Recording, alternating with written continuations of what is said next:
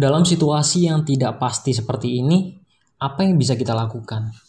Apakah harus berinvestasi, bekerja, atau justru diam saja menunggu semuanya ini selesai? Halo, gue Nobel Jarogan, selamat datang di podcast saya.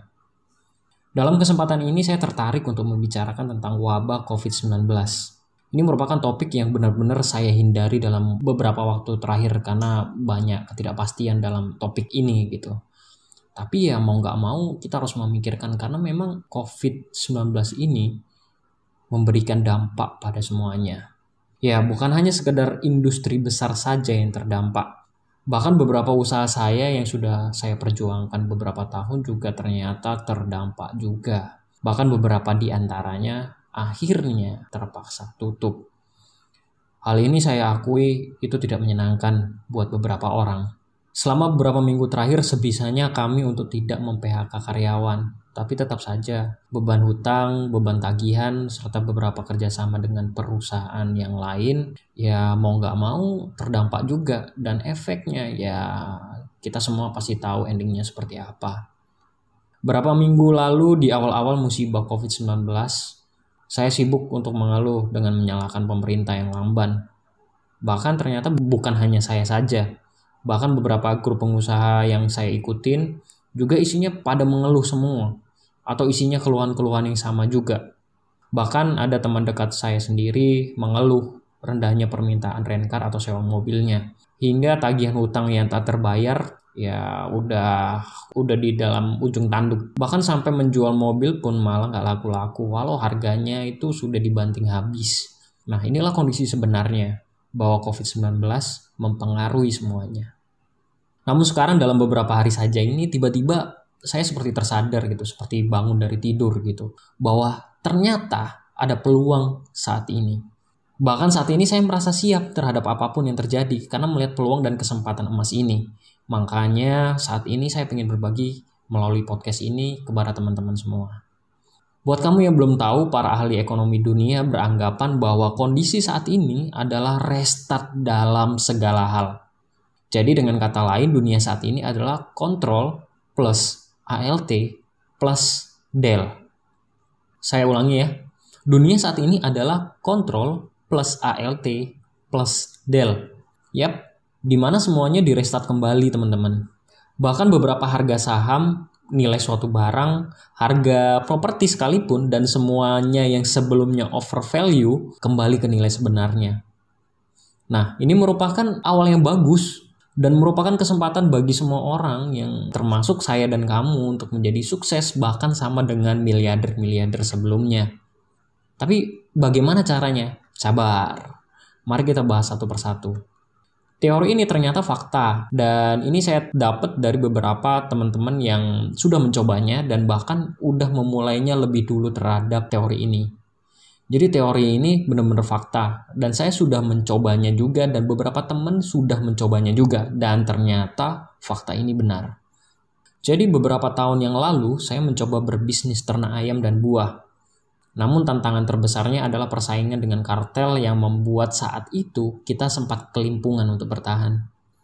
Tapi ternyata di tengah COVID-19 ternyata hal ini mempengaruhi semua orang termasuk para kartel tadi. Ternyata mempengaruhi semua pengusaha-pengusaha di bidang tersebut ya. Ketika saya mencoba kembali untuk terjun di bidang tersebut, wah malah langsung berjajar dengan pengusaha-pengusaha yang sukses tersebut. Nah ini merupakan peluang buat kita semua. Jadi saat ini kita itu semua sama. Kali ini kita ada di start yang sama di mana semua kalangan yang ada di garis start tersebut itu dapat kesempatan yang sama. Inilah yang disebut restart tadi. Dalam teori ini, ternyata kita harus melupakan semua keahlian kita, teman-teman. Skill keuangan kita kita harus lupakan, cara kita untuk beriklan, cara kita untuk promosi juga kita harus lupakan dan mengulangi semua dan beradaptasi dengan tata perekonomian yang baru. Nah, ini merupakan waktunya untuk memulai teman-teman, bukan malah menyerah dan tak berusaha. Jadi kalian jangan malas-malesan ya. Memang ada tantangan, tapi tantangan itu juga dialami oleh orang-orang lain juga gitu.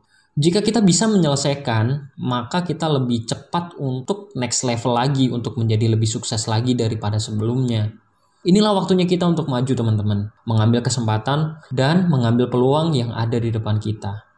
Agar setelah semua ini selesai, wabah ini sudah hilang entah ke mana, kita sudah ada di tempat yang seharusnya, yaitu keberhasilan. Ketika saya tahu tentang teori ini, ternyata hanya perlu mengerjakan beberapa hal yang dulu pernah saya lakukan dan gagal. Dan dengan sedikit inovasi yang berhubungan dengan pandemi COVID-19, ternyata semuanya ini berjalan dengan lancar dan malah tanpa halangan. Paling menarik adalah tentu saja tanpa saingan. Ini merupakan kabar gembira buat pengusaha-pengusaha. Tapi bukan itu yang ingin saya tekankan dalam pembicaraan saat ini. Yang paling utama yang perlu kita garis bawahi dalam perbincangan kita hari ini adalah pikiran positif teman-teman. Pikiran yang positif akan situasi saat ini merupakan modal yang sangat utama dan sangat penting dalam melewati tantangan yang ada. Percaya saja, ada sesuatu yang indah di depan nanti yang menanti kalian. Saya pernah dengar tentang pepatah ya, itu benar adanya, yaitu tentang ada pelangi sehabis hujan. Percaya saja di depan sana ada sesuatu yang indah menantimu. Kedua, kita hanya perlu inovasi sedikit saja untuk beradaptasi agar usaha yang kita lakukan bisa diterima oleh masyarakat. Tentunya kebanyakan inovasi yang saya lakukan adalah mengatasi tantangan sosial yang terjadi saat ini. Nah, kalian juga tahu bahwa saat ini masyarakat laksanakan social distancing, work from home, stay at home. Kalian beradaptasi aja mengikuti alurnya tanpa perlu berpikir banyak. Jadi yang perlu kalian lakukan adalah bertindak saja. Lakukan yang sebisanya yang kalian lakukan dan percaya saja kalian akan mendapat kesempatan yang sama.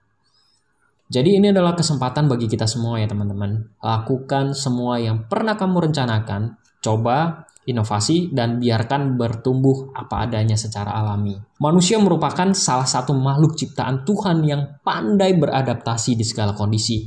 Percaya saja, ada jalan. Saya Nobel Jarogan, sampai ketemu besok teman-teman.